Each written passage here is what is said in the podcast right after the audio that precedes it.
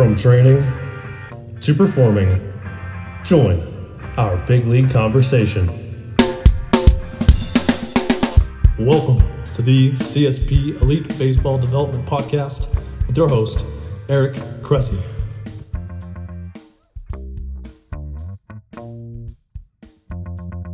Welcome back to the C S P Elite Baseball Development Podcast. I'm your host, Eric Cressey, and this is episode one twelve.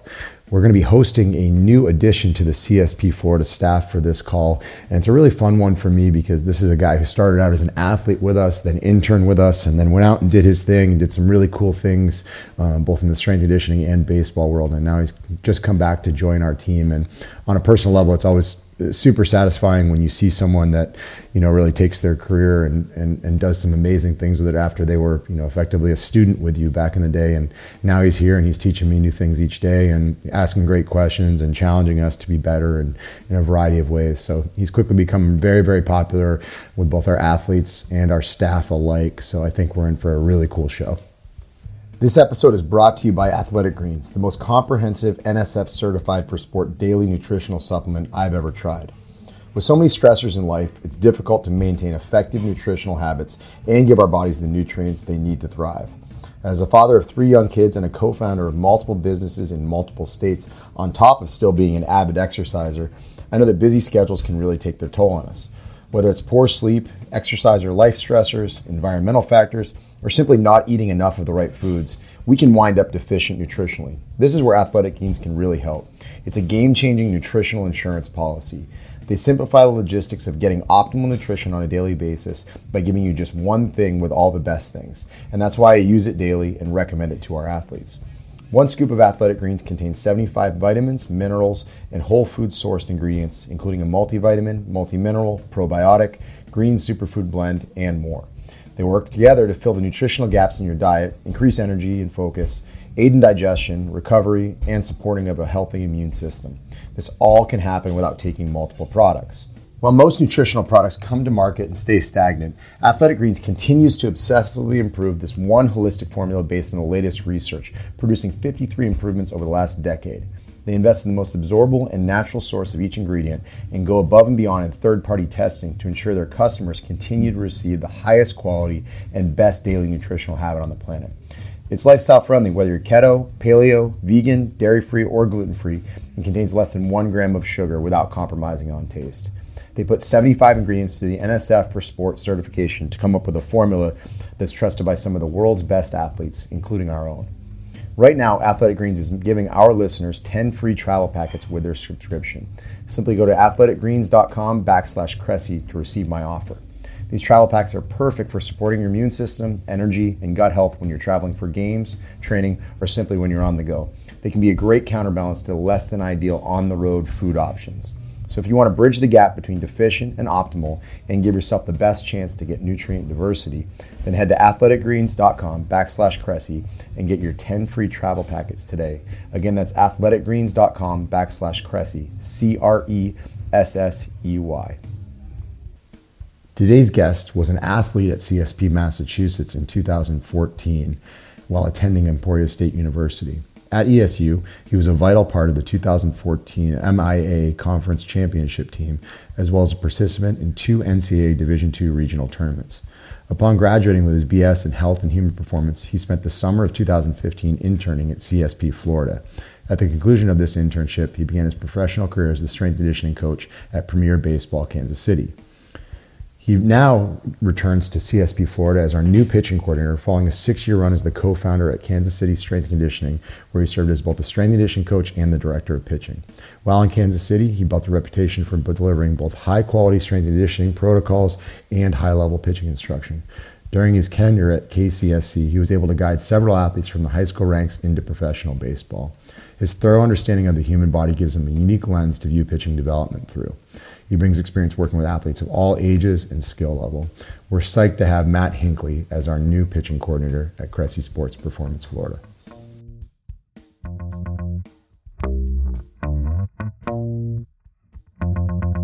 Welcome to the show, Matt.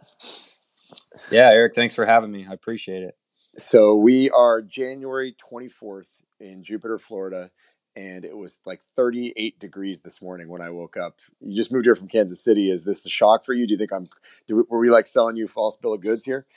No, it's funny. I actually, I was, I was talking with Tanner and, and Schoenberg earlier, and I, I was telling him, you know, um, I've been here for a little bit over a month now, and it didn't take me very long to turn into one of those Florida snowflakes, because I'm I was freezing this morning. Your blood your blood thins out quick, no doubt about it. It does. It didn't take very long. So. Well, now that we've kind of alluded to Kansas City, I think it's probably a good place to start. Let's let's talk about your roots. You know, so um, as I alluded to in the intro to the show, you were a C S P athlete before you were a, a C S P intern and now a C S P staff member. So maybe talk about your your path that led you to C S P. Um, all the way back during your college career, and then we'll we'll take it from there. For sure. So yeah, I started out my my collegiate baseball career at a at a junior college called Hutch Junior College. It's in the middle of Kansas, middle of nowhere. It's actually it was like going back in time, going to school there. It was just a little podunk Kansas town, and uh, I learned a lot about myself there. But I I ended up transferring to Emporia State University, which is a it's a Division two school in the M I A A. So we were playing schools like Central Missouri, who just got, you know, I think national runner up in Division two. Mm. Um, it was a pretty stout conference for Division two baseball. So it was a, it was good from a, a competition standpoint. Um, it was also good from a, a learning standpoint for me. And it's kind of took me a long time to appreciate it, because from a, a strength conditioning or, you know, baseball development resource standpoint, They're they're kind of balling on a budget, for lack of better terms. So it was it was uh, very humble beginnings as far as my formal path to to C S P. So I was actually dealing with a little bit of arm trouble after my sophomore year, and instead of of going to play summer ball, I I jumped on the internet and and I googled baseball training, and this is it dates it back to two thousand fourteen. Mm-hmm. Um, but I jumped on on Google, did the the baseball search, and up popped a video that you guys did. It was actually an old like highlight reel of your first facility. um, I believe like Tim Collins' dad was interviewed in the video. It's pretty like a retro video. Um, but at that point on, I kind of dove deeper into the website, and just, it looked like something that, like what I was looking for. I was dealing with a little bit of arm troubles. So convinced my best friend, Jared, that it was what we needed to do that summer. And we ended up renting a place up in uh, Jamaica Plain, downtown Boston. Right, I and, forgot about that. And drove back and forth uh, for essentially the entire summer, just fully immersed in training. And uh, I've told this story a few times, but I actually, and I actually think it was Connor McNally that was an inter- intern there at the time. Yep. But I think it was the fourth day, and at that point, I had zero formal background in, in strength conditioning, kinesiology, pitching formally. Um, at all. So I, I walked up to Connor and I was like, "Hey man, how do I do this?" um, and he gave me a pretty short checklist of things to, to walk through. The first one was just to express interest to you guys that I, I would potentially want to get involved in the industry. Um, he also told me to just work really, really hard throughout my training programs. He, he mentioned that I was already getting interviewed, and that kind of struck, stuck with me. Um, when I looked around the room, I think a lot of the interns back at that time in two thousand fourteen, I mean, I think I've, I, you correct me if I'm wrong, but I believe every one of those guys had a master's degree in exercise physiology. They might um, have. So it was a pretty stout class, some really bright guys. I think Christian Wonders was in that group as well. He was, who's, for sure. Who's come a long way um, through the network as well. Um, but honestly, training at C S P, it, it immediately lit a lit a fire in me that I didn't know existed. Um, I'd done a little bit of coaching in the winter as a as a collegiate kid just to make some some money back home. Um, but I, the whole private sector, the, the culture that was, that was present at C S P was just something that I fell in love with. Um, so then, you know, that following spring, I applied for the, the internship. This is early fifteen. You guys had just moved down to Florida. Mm-hmm. And, uh, I think I was the second or third intern class down there in the summertime. Yeah. Summer and fifteen was, the, was number three.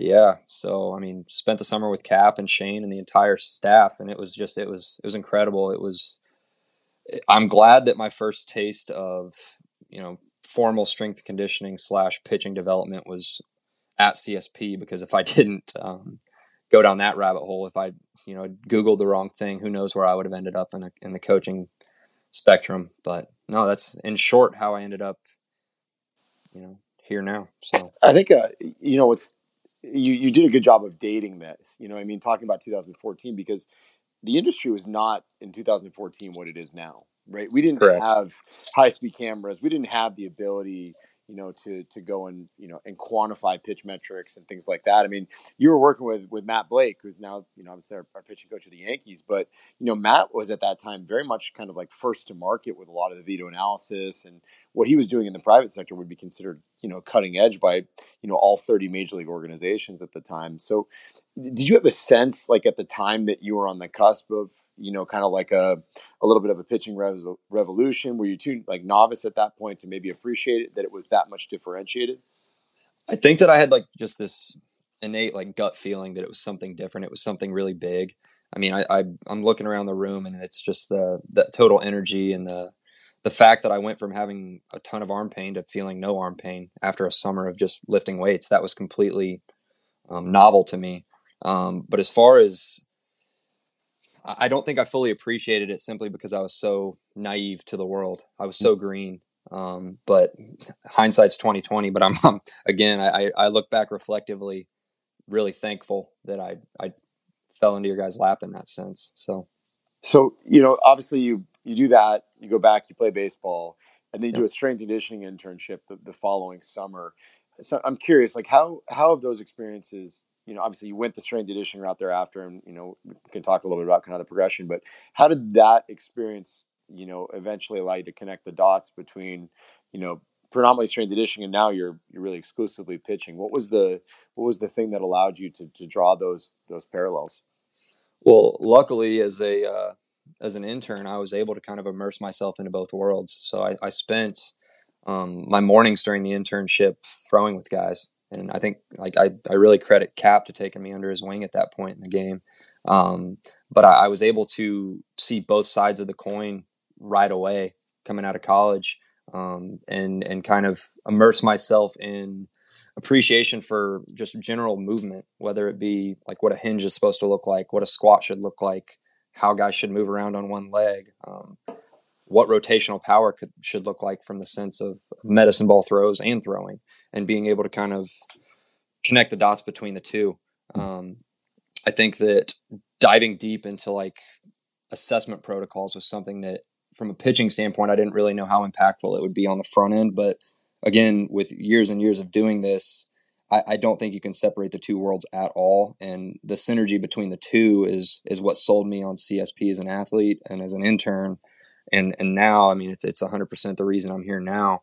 is, is because I can look, I can talk to guys that understand, you know, hey, somebody's struggling to get to their, their glove side with a fastball. Well, let's peek at T-spine rotation. Let's see how their scaps move. Let's talk about all those, those different intrinsic things and see if we can piece this thing together as a team versus, you know, a, a pitching coach that doesn't ever get exposed to strength and conditioning is looking at this through the lens of, I, I'm just going to spin my wheels with mechanical cues and adjustments when, you know, sometimes there's a, a much easier and efficient answer. So I think that that was something that was huge for me is, is just learning how an appreciation for the assessment side of the spectrum and the, the general movement side of the spectrum can make the adjustments on the pitching side a little bit more refined, a little bit more intentional. I've always said that it's, it's an easier path to take a pitcher and teach him strength and conditioning than it is to take a strength conditioning coach and teach him pitching. And and the reason is, it's very simple. It's context, right? Because when yep. you've pitched or, and even, you know, to some degree served as a pitching coach, everything you pick up in the weight room, it's, it's a progressive aha moment. That's why I couldn't get into that pitch, or that's why yep. I couldn't execute, you know, whatever it was I was trying to do. And you just don't get the same things. If you, if you come from a strength conditioning background and someone teaches you how to hold a four seam, it doesn't really like resonate with you in a, in a special way. W- would that be your agreement as well? That that oh, progression I, was the way to do it? I a hundred percent agree. And I mean, it's, it's funny. I, I was talking, I, I, it's blanking on me who I was speaking with this about earlier, but It's it's funny to me that like the word hinge is all of a sudden something that's groundbreaking in the pitching scope, you know, and, and we're coming at this from an angle of strength coaches where it's like, well, that's a foundational movement pattern. Mm-hmm. And now all of a sudden it's it's you hear pitching coaches and pitching Twitter, especially where it's it's uh, it's a conversation piece again, which is a good thing. Right. But mm-hmm. I think that that just goes to where the gaps were and where the gaps still are from a an S and C, uh, a medical, uh, just integration on a grand scale. Yeah. Uh, you know, I'm, I'm going to kind of fast forward a little bit. And there, you know, there's a tendency for a lot of young coaches to get overzealous with making adjustments. Um, but if there's one thing I've noticed, you know, I've, I've known you obviously from afar, and then obviously for the last, you know, six weeks or so in, in person, much more regularly, you have a very pensive slash patient way about you. So I guess, you know, this is a, a necessarily vague question. How do you know when to stay conservative versus pushing forward with the tinker? And, and to give you some context, like I, I think one of the things that's interesting is we really don't know what perfect mechanics are, right? Like there's there's so many different Correct. ways to be deceptive, to create movement, to create velocity. And Ben Hanson was a previous guest who said, you know what, most of the time mechanical optimization is about improving performance. We don't, we don't really know what keeps guys healthy, you know, as much as we think we do. So I'm always fascinated when pitching coaches are adamant that you need to make an aggressive mechanical change when they're, you know, sometimes there are ways you can improve somebody physically, all that. So I, I guess, you know, for you personally, uh, how do you know when to stay conservative, you know, with a, a mild tinker, if at all, versus, you know, something that, that might warrant a more substantial overhaul? Yeah, I think that this conversation starts just by simply looking at previous year's success. You know, if if if guys are if guys are rocking and rolling and they have plus stuff, whether it be, you know, velocity, command, stuff. Um, I don't think mechanical overhaul is something that should ever be encouraged in that situation. I think it also, I, it always drove me nuts as a as a player when I would first, you know, I, I went, I transferred to a school and I had three different pitching coaches, and every year it was like there was a little bit of a different message, and the message was instantly sent my way um, before the coach even knew who I was or what made me work. So I think that there's a little bit of a a learning curve to understand what makes an athlete tick. That could be from a mindset standpoint, just a coachability standpoint, um, a physicality standpoint, or even just like mental fortitude. Like I think that there's, it takes a lot of feel as a coach to understand which athletes can accept that, which athletes are a little bit more cerebral and they can mm-hmm. handle the information, and, and which kids can't. Um, I think if you take an athlete that's, you know, and, and this was something that in the Midwest was not super uncommon with a lot of the smaller towns, but I played college ball with guys that never had a pitching lesson before they ended up in collegiate mm-hmm. baseball. And they were so externally focused to just blow the glove up and throw hard that as soon as you start trying to talk to them about mechanics and they become a little bit more internally focused, they could tend to struggle a little bit when it comes to command or having the right mindset or you name it. So I think in those situations, like tinkering doesn't make a ton of sense, but I do think tinkering makes sense if an athlete has professional baseball desires with average to below average stuff. Um, the, with with technology on the forefront, I think that the the gap's going to become larger and larger and larger between the guys that can take the information and the guys that can't. So if you if you naturally don't have plus velocity, command, or stuff, um, I think that it's it's time to get to work. It's time to try some things. It's time to get it's time to get creative. I also think that there's something to be said for encouraging tinkering when an athlete struggled a little bit. Or if if we've looked at the analytics and let's say that somebody does need to make an adjustment with pitch usage. I mean, I think that that's something that's a, li- a little bit less daunting as far as the adjustment for the athlete, but I think that it could still be profound when it comes to, you know, how small the gap is between good and great at the professional level. Um, yeah. There's something to be said also for taking chances with guys that just have nothing to lose. I mean, yeah. if you're a twenty-two-year-old kid and you're telling me that you want to make one more ch- one more go at professional baseball, Um, we can get creative. We can try some things, whether it be weighted ball throwing or, I mean, you name it at that point. Um, but this whole conversation comes down to having feel as a coach. Um, but, and I also, I'd like to add just if you're going to recommend any kind of an adjustment with a, a professional athlete or a higher end athlete that has had success and believes in what he's doing at a really high level, you definitely better do your homework, because these athletes are becoming more and more educated day by day. And if, if you, are just throwing something at the wall and hoping that they'll buy into it and think that you're a genius. Um, a lot of athletes are going to read through that pretty quickly and sift through that. So, you know, I think we also forget that, like, when we hear this word tinker, like the automatic assumption is that we're talking about the delivery, right? Yep. But um, Kevin Arminio is a, a real good friend of mine. He was a pitching coach at Kennesaw State for a while, and he came up and shadowed us in, in mass, probably in two thousand seven, two thousand eight. We were really new. And I, he said, you know, every passing year, I think of myself more as a manager of pitchers than I do as an actual pitching coach. It's mo- so much more about how we plan out the week, how we select the right drill work, all these different things than it is just about coaching mechanics. So, yep. I mean, w- when I hear the word tinker, you know, it could very easily be an adjustment to a, you know, an overall training routine. It could be, you know, the removal of like systemic fatigue. It doesn't have to just be this mechanical thing, because as we alluded to earlier, like that's the single most debated part of this whole pitching concept is, is, you know, are these mechanics optimal for your body? Why would you change that when you know there's, there's other stuff? Hey, this guy's sleeping four hours a night and drinking too much alcohol. Like let's, yep. let's focus on the low hanging fruit for sure. I think it's really easy to look at all those things in isolation and think that it's an easy answer, you know, whether it be on the analytics side or, or even on the, the mechanics side, right? I think that it's hard to factor in at times, you know, well, did this guy's girlfriend just break up with him? Is, is he going through some stuff with his family? I think that having that, that bird's eye view really helps um, keep everything in perspective. And it, it makes me more cautious as a coach to, um, you know, being quick on my toes as far as making adjustments. Um, I, re- I really want to have full context before diving in and giving advice. So I, I think there's a, there's also an aspect of this, you know, and there, there's a million questions you can ask about whether an athlete should, should change something, right? Have they been hurt? Have they been ineffective? You know, mm-hmm. are they, are they novice enough to, to pick it up quickly? Is there a way we can test the waters with like a minimum effective dose to see if it works? Maybe that's like a, you know, constraint based model or something like that. But I think the one that I, I come back to the most is how can you involve the athlete in the decision-making process with respect to those modifications? In other words, like how do you get buy-in for them so that they're wildly confident? Because if they go into it second guessing, whatever it is, inherently it's going to fail before you even rec- you know, attempt it. For sure. For sure. Um, so, kind of building all this, do these, does this approach change at different times of year, right? Like I, I think we've had some really good dialogues about, you know, I have a Massachusetts background, you have a, a Kansas City background. Like it's, it's much easier to develop high school arms in those area where there's a, mm-hmm. a, rel- a relatively standardized calendar. You're, you're down in Florida now. Like, do the conversations have to, you know, really, you know, be governed by, by what the competitive calendar looks like? one hundred percent. And I mean, just to play devil's advocate, I think that if like if we are talking about a Midwestern kid or a, a northern or northeast part of the country where, you know, October through February is allocated to development mm-hmm. or to an off season or to another sport for that matter, um, I think that like at least the way that I've I've prioritized a calendar year in the past, I think that early off season off season or September through November during a pro off season is a little bit more tinker heavy.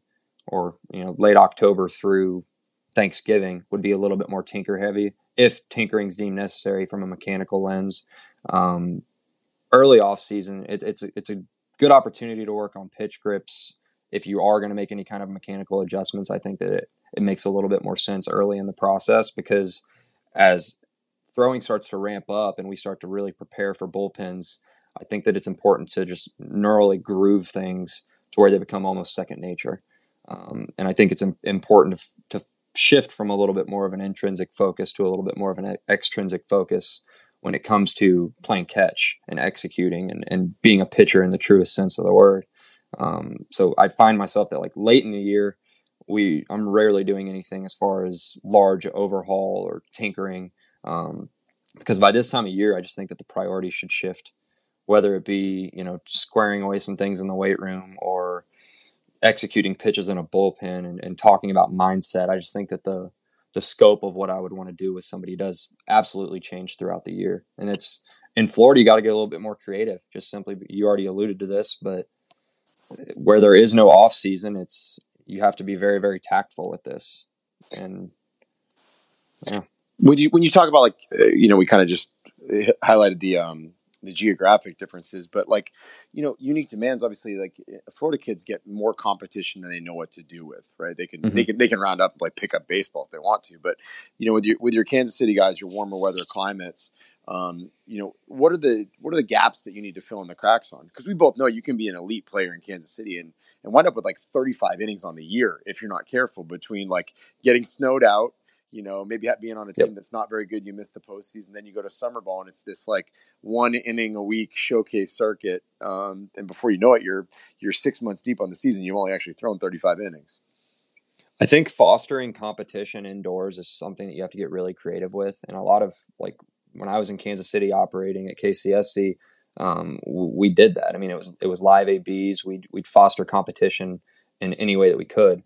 it's it's funny. I, I was down here, and I think it was the second week of of working in Florida, and there was a twelve-year-old talking about, you know, throwing a, a twelve six curveball off a high heater. It's like the the baseball I Q of these kids that are playing year round. It's it, it's on a different level from the kids in the Midwest at twelve years old.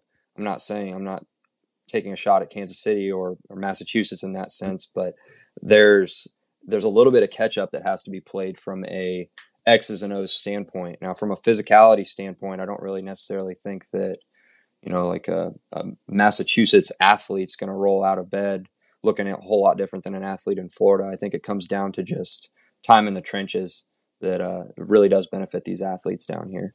So, and it's obviously a double-edged sword, because I think we avoid a little bit more of the overuse stuff in the in the colder weather states, and, and down here, um, you have to be very cautious of that, just because kids kids are already playing competitive games right now, and it's January twenty-fourth. So, uh, so you know, we, we talked a little bit about like this this concept of kind of finding development wherever you possibly can, whether it's chasing more competition or, you know, changing the yearly calendar or looking at the mechanical side of things. But um, I know you spent a lot of time with the Edgertronic camera, and that's something mm-hmm. that, you know, has, has been a, you know, useful addition to your, to your offerings. I'm curious though, you, you made one comment to me, um, you know, I was asking about it, and you said that it usually didn't, uh, in most cases lead to an adjustment, but rather a reaffirmation. So can you, can you elaborate on that, that statement? Yeah, absolutely. Um, I want to kind of start by just saying that, like, if adjustments are something that we deem necessary, I think that Edgertronic video and, and Rapsodo and TrackMan are incredibly profound in just shortening the, le- the learning curve. I mean, I can take an Edgertronic camera video and, and show a kid exactly how I want a twelve six curveball to look and pull out ten comps for him to study and understand, um, whether it be taking a young athlete and, and really highlighting what good spin should look like or good hand positions at release should look like, um, to, because I think, I mean, I know as a, as a kid, I was completely naive to that. Mm-hmm. Um, so I think that that can be very, very profound. But, and I think it's also crucial to just understand what leads to coming to the ball out of the hand in the first place. So whether it be global kinematics or requisite range of motion to get guys into good positions, or back hip loading mechanics, uh, timing, rhythm, just general overall athleticism that lead to that that small little video that we're looking at. Um, I think that we can't ever lose sight of that. I think I made a post about that last week. Um, but when it comes to Edgertronic video, we are looking at such a very small, small snapshot that I don't necessarily think that just cueing ball out of the hand all day long is going to get us where we need to go. Um, however, I do think that there's, there's massive value in taking Edgertronic video of athletes on a, on a really good day. So if, if their stuff's really clicking and we've got the camera out, I want to get a, a little bit of a, a snapshot, for lack of a better term, of of all of their stuff. Um, because if things ever fly off the rails throughout the year, we've got something to lean into to, number one, reaffirm that they've already done it before so they can do it again. Um, but number two, if, if they're not getting spin that they desire out of the baseball, it's easy for us to go back to that that Edgertronic video to kind of reverse engineer and connect the dots to get them back to where they need to be. Um, I think that there's also value in tracking athletes um, on Edger over time to compare longer term adjustments. So whether it be an athlete that's never trained at C S P that comes in and gains a ton of range of motion and strength, I want to see over time how that affects ball out of the hand. And if, if we're taking an athlete that's super loose and creating some, some stiffness, is that adjusting the way that breaking balls are spinning, or, you know, change-ups are getting executed? I think that there's there's massive value there. So, where do you see folks going wrong with the use of high-speed cameras? Like, where, you know, it's it's not always perfect, because we do see people that get into, you know, into bad places with them. Yeah, I think that, like, I, I alluded to this a little bit uh, just a second ago, but I think, like, not understanding global kinematics. Mm-hmm. I think that guys that look at Edgertronic video, and, and it's such a small little snapshot of, of the ball coming out of the hand, um, giving all of your recommendations based on that small little window, um, it, it's, it's kind of doing the athlete a disservice, because I think that at the end of the day, we've got to appreciate range of motion. I think we have to appreciate stiffness. I think we have to appreciate general athleticism and, and, you know, how well the athlete repeats their delivery. Like, if you've got a fourteen year old kid that's mechanics look different every time he pitches, and you're, you're leaning into like an Edgertronic camera to make massive adjustments with him. Um, you might set the camera up in the same place for every every bullpen and miss his arm in the frame completely on a, on a bad day. So um, I also, I, I mean, it's it's it goes back to like expecting a a loose and or weak hypermobile pitcher to be able to watch poor execution of a, a breaking ball in slow motion and magically create this, the tension that he needs to spin it the right way. Um, so I think it comes back to just appreciating anatomy. And I, I go back to just being able to lean into that initial evaluation and ask questions to the right people, whether it be, you know, going to Shane um, or going to Schoenberg and Tanner or, or you guys. It's something that's in- incredibly valuable in our, in our scope right now. So I think it always comes back to you. Like, you have all this technology, whether it's actually, you know, ball tracking, you know, the, the high speed camera, any of that stuff is, it, it always needs to drive some kind of intervention. You know what I mean? Correct. How, how do you get the athlete to fix themselves? Right. Cause we can, yep. we can say, all right, your, your supination stinks. We're going to have some soft tissue work for you, and your yep. supination is going to get better. And hopefully it'll magically lead to a better breaking ball. But I, I think it always comes back to like, what's the intervention that makes the athlete take ownership of it and, and actually create some kind of lasting change that's both demonstrable in terms of those outcome measures that they're hanging their hat on, but also, you know, something that's sustainable over an extended period of time. Absolutely. And I think even from like a biomechanics standpoint, I think that number one, like getting an initial snapshot and then having that conversation of just like, hey, this is where we're at right now. And this, these are the resources at our disposal, and this is where we're going to take you.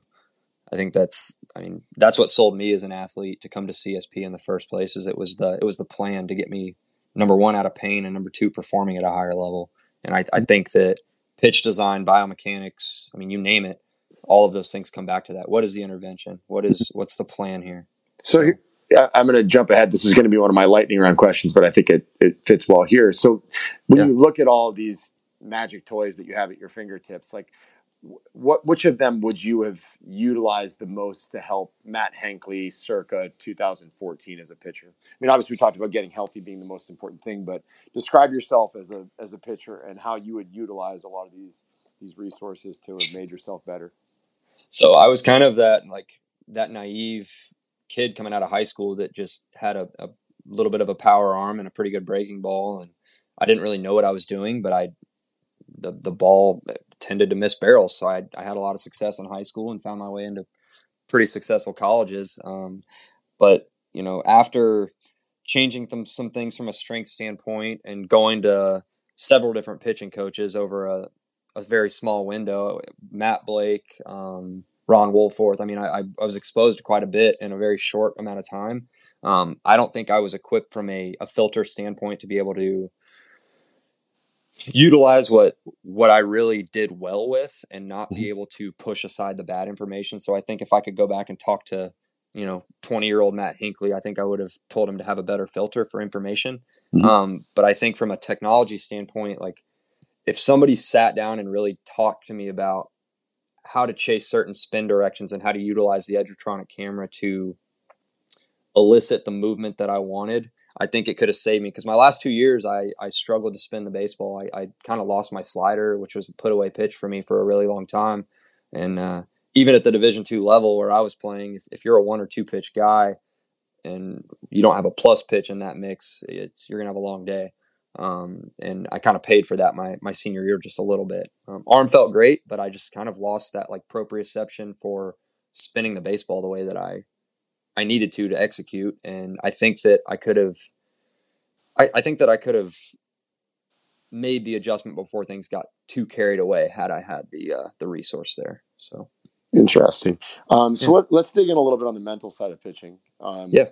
You know, because I know it's something you dedicated yourself to pretty heavily. Maybe it's just the, the left-handed guy in you, or maybe it's just a function of, of dealing with so many different athletes in different geographic realms. But, you know, where do you find these discussions going with, with pitchers these days? What are the what are the key conversation pieces with, you know, both the, the younger and more advanced athletes that you're working with? Yeah, so I think, like, from a, an overarching, like, ideal standpoint, I think that with this increase in technology and this increase on – physically, we're learning a heck of a lot more about pitchers, and we're learning a heck of a lot more about spin. We're learning a lot more about how to create certain pitches. Um, I think it's really important to also keep in mind the mental side of the game as a coach and as an athlete. Um, as you're navigating development in and of itself.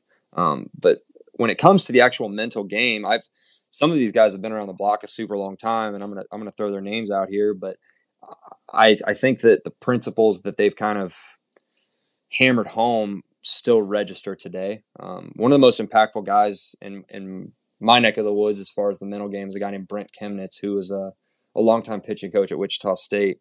Um, he's actually released a few different materials about the, the mental game. Another one would be Brian Kane, um, for Brian Kane Peak Performance. And then, um, as of late, I, I've, I read ninety percent Mental by Bob Tewksbury. And I, mm-hmm.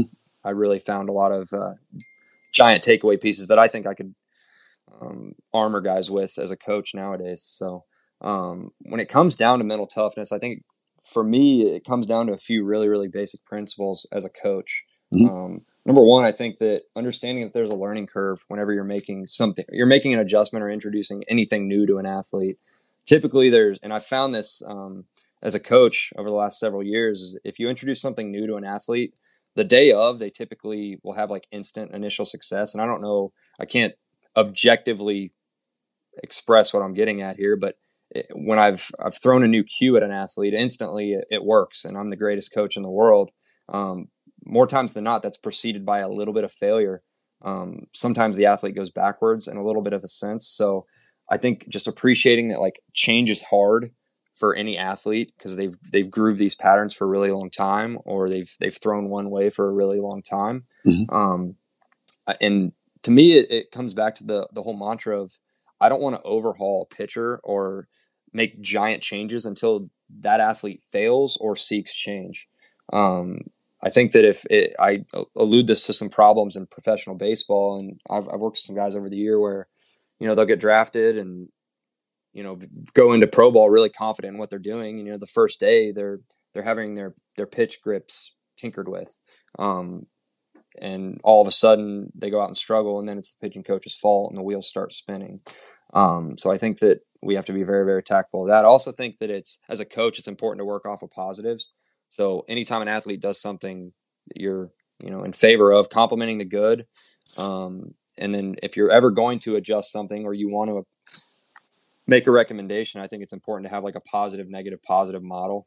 Mm-hmm. So when I coach, like, let's say like, okay, I love the way you competed today. You went out there, you threw great. However, like mechanically, it looked like you were pulling a little bit with your glove side late. I think if we clean that up, you're going to have a lot more success later in the game, commanding to your extension side or being able to get that glove side fastball where you need to get it.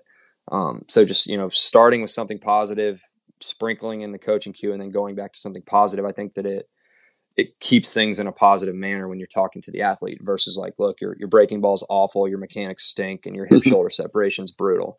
I'd walk away from that conversation going, okay, well, I found out that I'm terrible.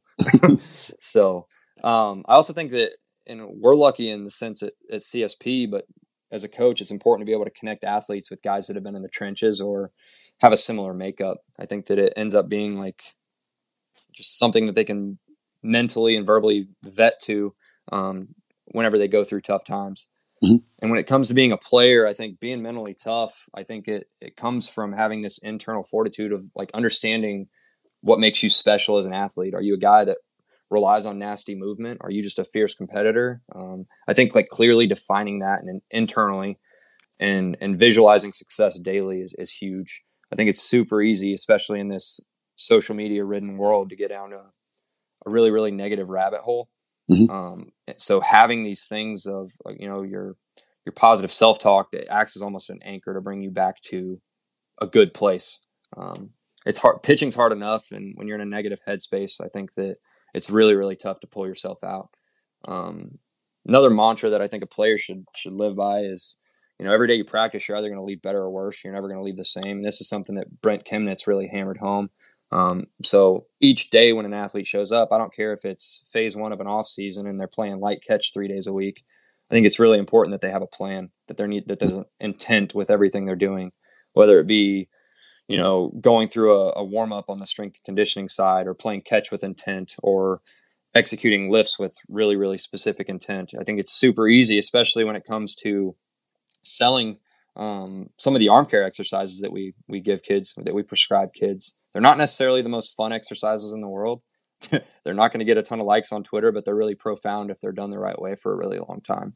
Um, so I think that if you believe in your plan, it's really, really easy to go that route. Um, when it comes to pitching in and of itself, I think that one of my favorite mantras is just having confidence at the end of the throw. And baseball people understand this, but when you play catch with somebody and you, you catch the ball and or you throw the ball, you like you doubt it, it gets turned around, or your partner knows that you're not throwing it with confidence. Um, when you deal, you you have a clear mind. You're not really thinking about a heck of a, a whole heck of a lot. You're not thinking about your mechanics, outside opinions, anything. You're just you're being confident and you're letting your arm work. Um, and this comes with having a really like relaxed intensity on the mound. So when I'm working with pitchers, I want to I want to make sure that the guys are are fired up. They're they're competitors, but at the same time, you can't take like a special teams approach to the the pitching mound, or else you're going to be a absolutely coined a one inning guy. Um, pitching comes with loose, free, and easy movement, and more times than not, if you're if you're muscling up and you're getting too big on the mound, that can that can lead to some erratic misses and tiring out really quickly. Um, and the final point that I want to make here, final two points I want to make here is just it, when you're really, really deeply concentrated, I think that it, it helps eliminate tension on the mound. So the more locked in you can be, the harder it is to be nervous. And I think that if you're concentrated and you're confident, you're going to be mentally tough on the baseball field. Um, and I, the last thing that I like try to, I try to bring this energy into the cage when I'm working with pitchers. Um, baseball's a game, and I think sometimes we forget that. Um, having a little bit of like a little league mentality, um, it keeps things fun. And I, I, I make the point all the time. It's like when you're playing in your backyard, it's, it's, it's pretty hard to miss your spot because you're so relaxed. Baseball's easy whenever you don't care. And I, I say that with intent of when you have that, that loose, free and easy mindset, like you're just playing in your backyard with your buddies, mm-hmm. you tend to do some pretty athletic things. Sure. Um, So honestly, like when it comes down to the mental game, I, I you can't separate the physiological. It's really hard to be a confident guy if you if you don't have the stuff.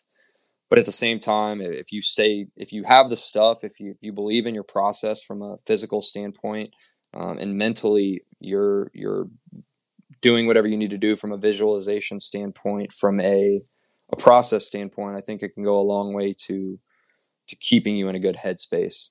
So. I think. Um... You know, we touched on it a little bit earlier, this this concept of being a pitching manager more than a pitching coach.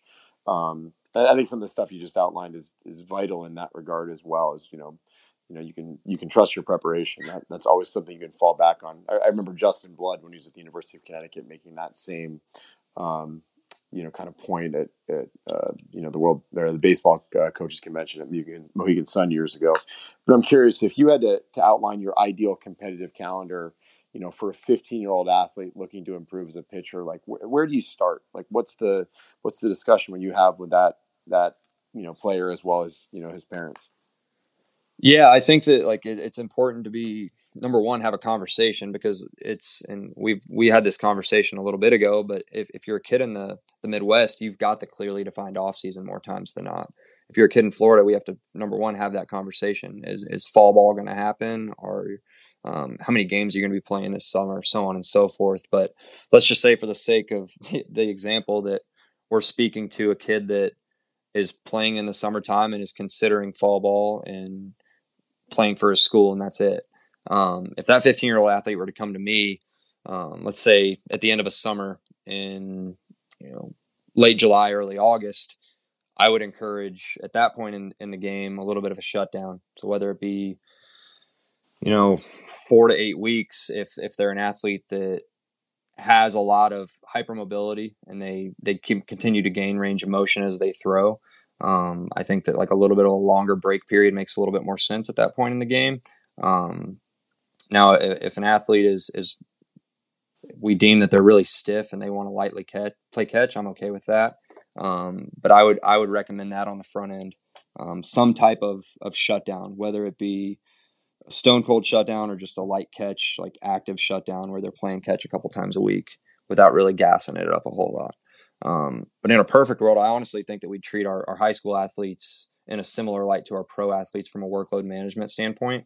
So that like August to September timeframe during the early off season, Um, if I can get a kid convinced to not play fall ball, which I know down here is going to be a, a, a much different chore than it was back in Kansas City, because it's, you know, you're talking about playing in thirty degree weather with sleet. That's a little bit of an easier sell to convince somebody not to play versus down here where it's sunny and seventy-five every day.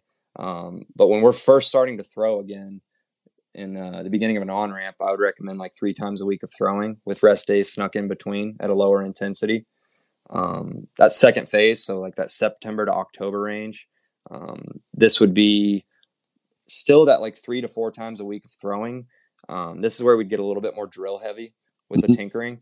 Um, and it, the, the intensity is starting to creep up a little bit more towards a moderate.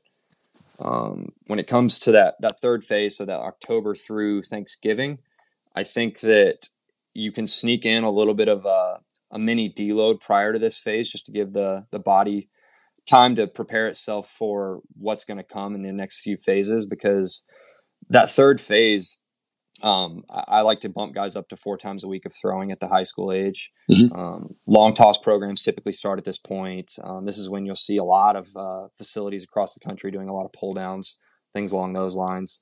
Um, intensity is still like moderate to high. Um, that November, December timeframe on that, that fourth phase, um, throwing volume continues to increase. Weight room volume would start to taper. And, uh, this is, uh, where focus would shift a little bit more to high intensity a couple times a week, but the focus starts to shift its way a little bit more towards being on the mound and touching the slope. Um, when you creep near Christmas, I think that it's important to sneak another deload in. This is something that early in the process, I, I don't, I can, you know, honorably admit that I wasn't doing enough of when I was working with the high school kids back in the day, is just sneaking in deloads over that, that buildup phase. Mm-hmm. Um, because those December through January throwing programs get pretty intense as kids are chasing, whether it be, you know, velocity gains or, you know, they, it's the popular, most popular time of year, I think, the, for velo P R, so on and so forth. Um, and you're starting to get on the mound. So it's just really important to, number one, educate athletes on listening to their body, and number two, understand that a deload is probably necessary around that Christmas time. And a lot of kids travel anyway during that phase or during that that time period, so typically works pretty well. Um, that January through February time frame, throwing volume typically is getting pretty high at that point, where most kids are throwing around six days a week with a couple pins a week. Um, if they're a, if they're a bullpen guy, two, you know, lower volume, high intent pins make more sense to me. If a, if a kid's a starter, I would encourage more of like a light pin and then a heavier pin later in the week. Mm-hmm. Um, and it's all about preparing for high school tryouts. So intensity creeps back up. And then as the high school season starts in February or March, um, we would, uh, maintain that same two times a week approach on the mound with a couple moderate days sprinkled in. And then we generally want at least one full off day per week all year. And during the competitive season, there are kids in it. I, I hate speaking in general terms here because it does depend a lot on the athlete and the, the requisite stiffness and so on and so forth. But I, I do think it's important to sneak in some rest, even if it is just one day a week, to let the body recover a little bit.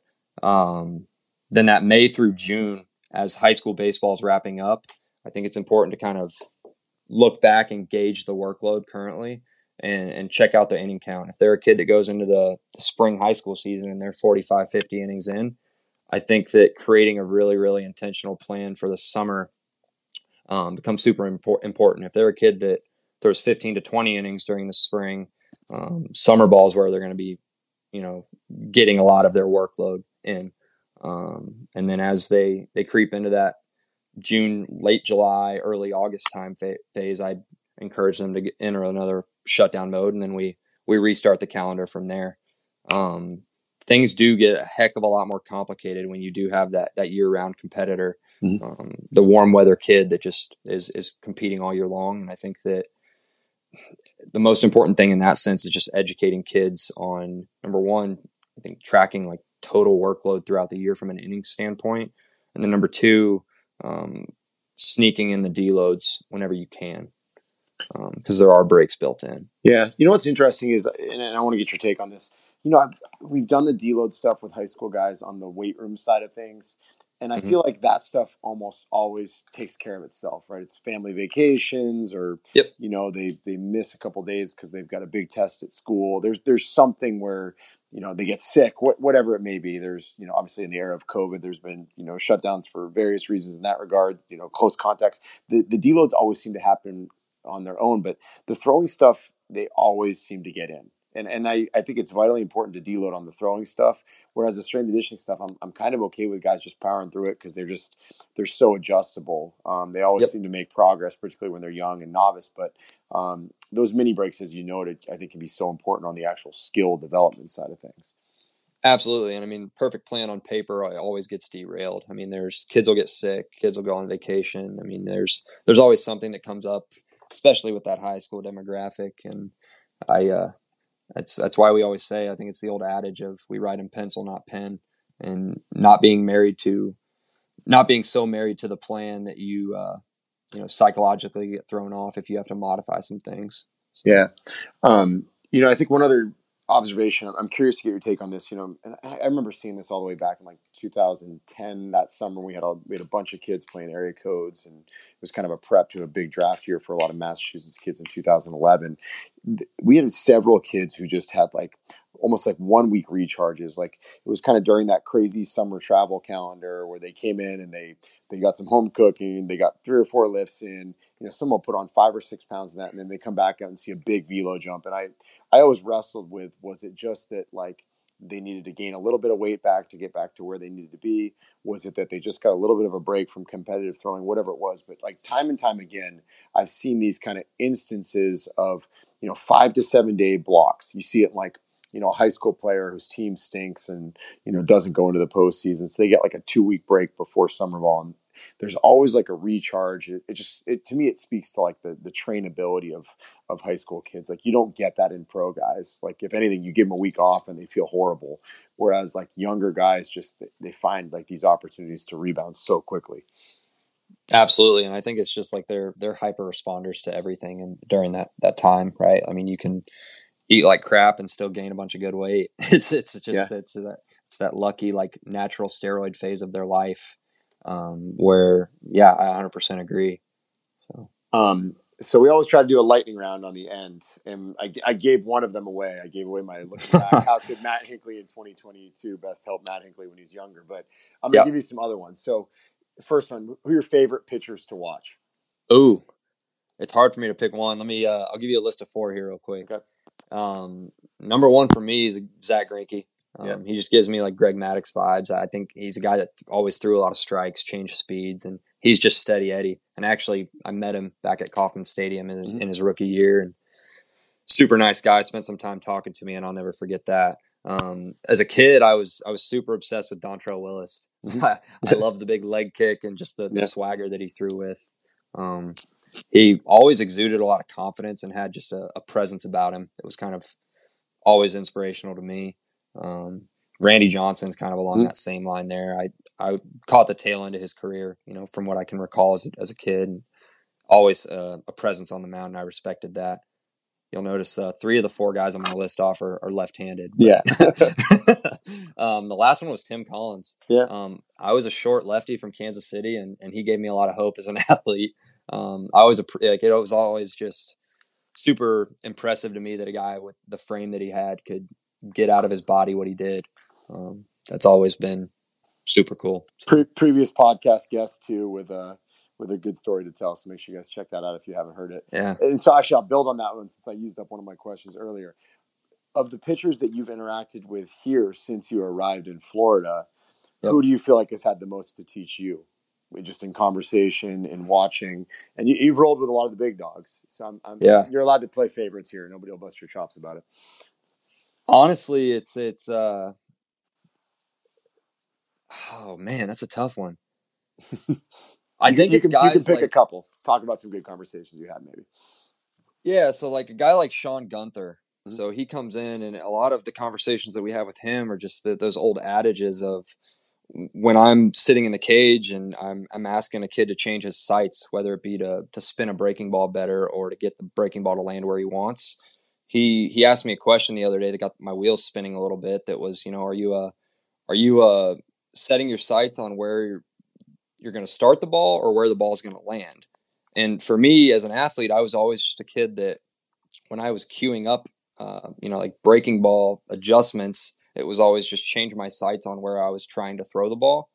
Um, and, and he got me to kind of look at that in a little bit of a different light. So that was super impactful. Um, guys like, um, oh, like Lou Trevino, like he's a guy that didn't know me from Adam and, and came in on day one and, and asked me questions regarding his, his delivery. And, um, you know, I, I think that that was super impactful in being able to just chop it up with him on what I saw, what he saw. Um, and it's, it's simple things, honestly, when you're talking about, um, guys with that much, you know, time in the show. Um, but something as simple as moving his hands back a few inches or moving his hands forward a few inches, or, you know, the timing of when his hands are separating and how impactful that can be when it comes to the result of the pitch. Um, that's been pretty impactful as well. Good so. stuff. Good stuff. Um, yeah. uh, th- those guys will be super impressed that you gave him shouts out. And, and Gunther is on the list of guys to have because he was one of the coolest COVID miss a year of minor league baseball development stories. I was actually just pulling it up while you were talking. Uh, max fastball yeah. velo in two thousand nineteen was ninety-two point seven. This year it was ninety-five even. So guy put on two point three yeah. ticks um, over the course of a year and a half and made made a big league debut this year. So easy guy to well, celebrate and cheer for. And that's another guy that's like, you know, he's not necessarily like gifted from a height standpoint and has found a way to, to pitch in the major leagues, which is just I can always, I'm always going to bat for those guys. So. Good call. All right. So uh, let's talk about a, a must read book for both a player and then one for coaches that are listening to this. Oh, oh, so from a player standpoint, I, I really like the book ninety percent Mental um, by Bob Tewksbury. Um, I just like the, the fact that he's hammering home routines and there's just some really, really good baseball storytelling in there. Yeah. Um, I think that some of those things are, can be super impactful for players, just understanding that some of the best in the game go through exactly what you're going through, no matter what level you're playing at. Um, from a coaching standpoint, I really liked, I, this was a book I read, um, several years ago. It's just Conscious Coaching by Brett Bartholomew. Yeah. Um, it's a great one. I think building buy-in is such an important thing. And I think environment and trust are everything personally. And I try to create an environment as a pitching coach that, that would encourage buy-in and trust in me. Um, again, it comes back to the old adage of like, people don't really care what you know until they know that you care. Um, I, I, that book hammers a lot of those points home, and it's a it's a great book. So I love it. And then last but not least, this is a whopper question.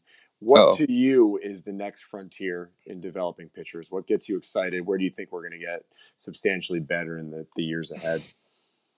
So I think that just like global integration between all the different facets, whether it be player development and, you know, the medical side or analytics and player development. I think that like, as we learn more, I think the gap between all the different phases of development and just baseball in general are going to be closed.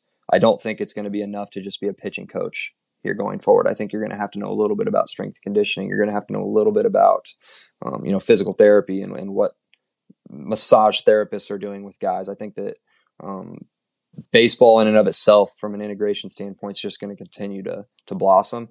Um, and this is something in, internally that Cap, Elms, Mark, and myself have been talking a lot about lately is just the wrist um, and understanding like different mobility requirements to execute execute certain pitches.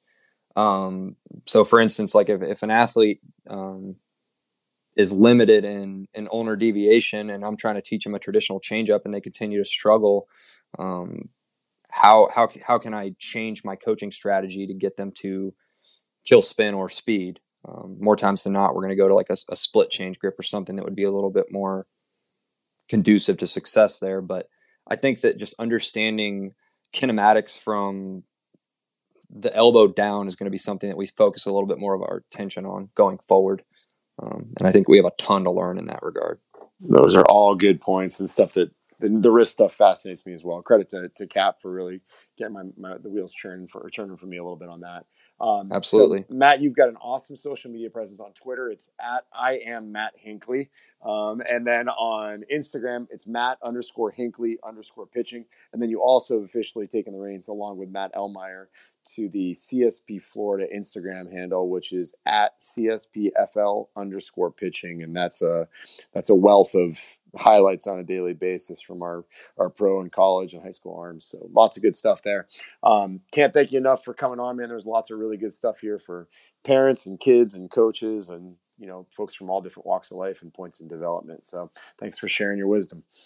Absolutely. I'm fired up to be down here, and I'm, uh, I'm really enjoying it. It's been a lot of fun. So. Absolutely. All right. We will do this again soon, and we're going to have to get you involved on a, on a future roundtable, because I know we'll, uh, we can round up some good troops to have a good discussion on, you know, we, we did two seam roundtable last time, and we'll have to do cutter or change up or curveball or something. Oh, I'd love it. I'd love it. Bring it on. Sounds good. Thanks, bub. Thank you. Thank you for joining us for another episode of the C S P Elite Baseball Development Podcast.